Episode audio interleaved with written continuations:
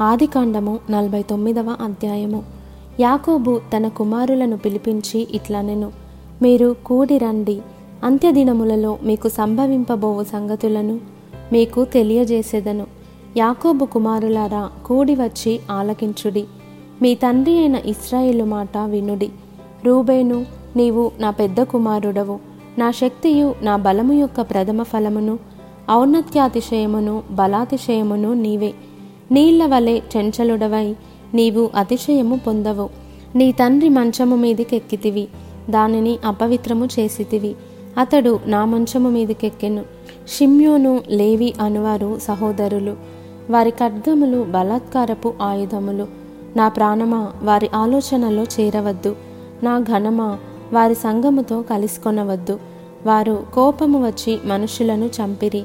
తమ స్వేచ్ఛ చేత ఎద్దుల గుదికాలి నరములను తెగగొట్టిరి. వారి కోపము వేంద్రమైనది వారి ఉగ్రతయు కఠినమైనది అవి చెప్పింపబడును. యాకోబులో వారిని విభజించెదను ఇస్రాయేలులో వారిని చెదరగొట్టెదను. యూదా నీ సహోదరులు నిన్ను స్తుతించెదరు. నీ చెయ్యి నీ శత్రువుల మెడ మీద ఉండును. నీ తండ్రి కుమారులు నీ ఎదుట సాగిలపడుదురు. యూదా కొదమ సింహము నా కుమారుడా నీవు పట్టిన దాన్ని తినివచ్చితివి సింహము వలెను గర్జించు ఆడసింహము వలెను. అతడు కాళ్ళు ముడుచుకొని పండుకొనెను. అతని లేపువాడెవడు? షిలోహు వచ్చి వరకు యూదా యొద్ద నుండి దండము తొలగదు. అతని కాళ్ళ మధ్య నుండి రాజదండము తొలగదు. ప్రజలు అతనికి విధేయులై ఉందురు. ద్రాక్షవల్లికి తన గాడిదను ఉత్తమ ద్రాక్షవల్లికి తన గాడిద పిల్లను కట్టి ద్రాక్షరసములో తన బట్టలను ద్రాక్షల రక్తములో తన వస్త్రమును ఉదుకును. అతని కన్నులు ద్రాక్షరసము చేత ఎర్రగాను అతని పళ్ళు పాలచేత తెల్లగాను ఉండును. జబూలును సముద్రపు రేవున నివసించును. అతడు ఓడలకు రేవుగా ఉండును. అతని పొలిమేర సీదోను వరకు నుండును. ఇషాకారు రెండు దొడ్ల మధ్యను పండుకొనియున్న బలమైన గార్ధబము అతడు విశ్రాంతి మంచిదగుటయు ఆ భూమి రమ్యమైనదగుటయు చూచెను గనుక అతడు మోయుటకు భుజము వంచుకొని వెట్టి చేయు దాసుడగును. దాను ఇస్రాయేలు గోత్రికుల వలె తన ప్రజలకు న్యాయము తీర్చును. దాను త్రోవలో సర్పముగాను దారిలో కట్లపాముగాను ఉండును. అది గుర్రపు మడిమెలు కరచును. అందువలన ఎక్కువాడు వెనుకకు పడును. ఎహోవా నీ రక్షణ కొరకు కనిపెట్టియున్నాను. బంటుల గుంపు గాదును కొట్టును. అతడు మడిమెను కొట్టును. ఆషేరునొద్ద శ్రేష్టమైన ఆహారము కలదు.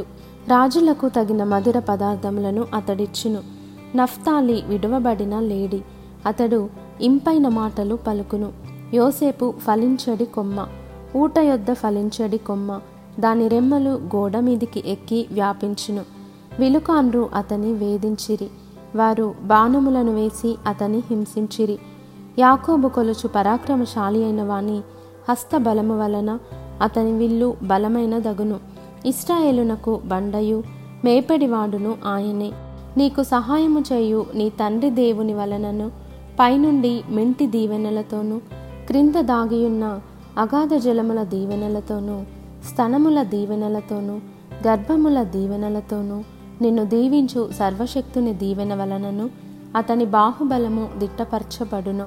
నీ తండ్రి దీవెనలు నా పూర్వీకుల దీవెనలపైని చిరకాల పర్వతము కంటే హెచ్చుగా ప్రబలమగును.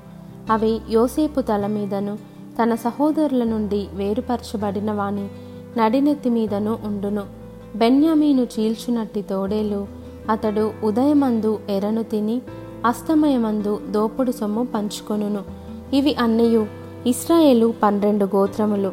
వారి తండ్రి వారిని దీవించుచు వారితో చెప్పినది ఇదే. ఎవరి దీవెన చొప్పున వారిని దీవించెను? తర్వాత అతడు వారికి ఆజ్ఞాపించుచు ఇట్లానెను నేను నా స్వజనుల యొద్దకు చేర్చబడుచున్నాను. హిత్తియుడైన ఎఫ్రోను భూమి అందున్న గుహలో నా తండ్రుల యొద్ద నన్ను పాతిపెట్టుడి. ఆ గుహ కనాను దేశమందలి మమ్రే ఎదుటనున్న మక్పేలా పొలములో ఉన్నది.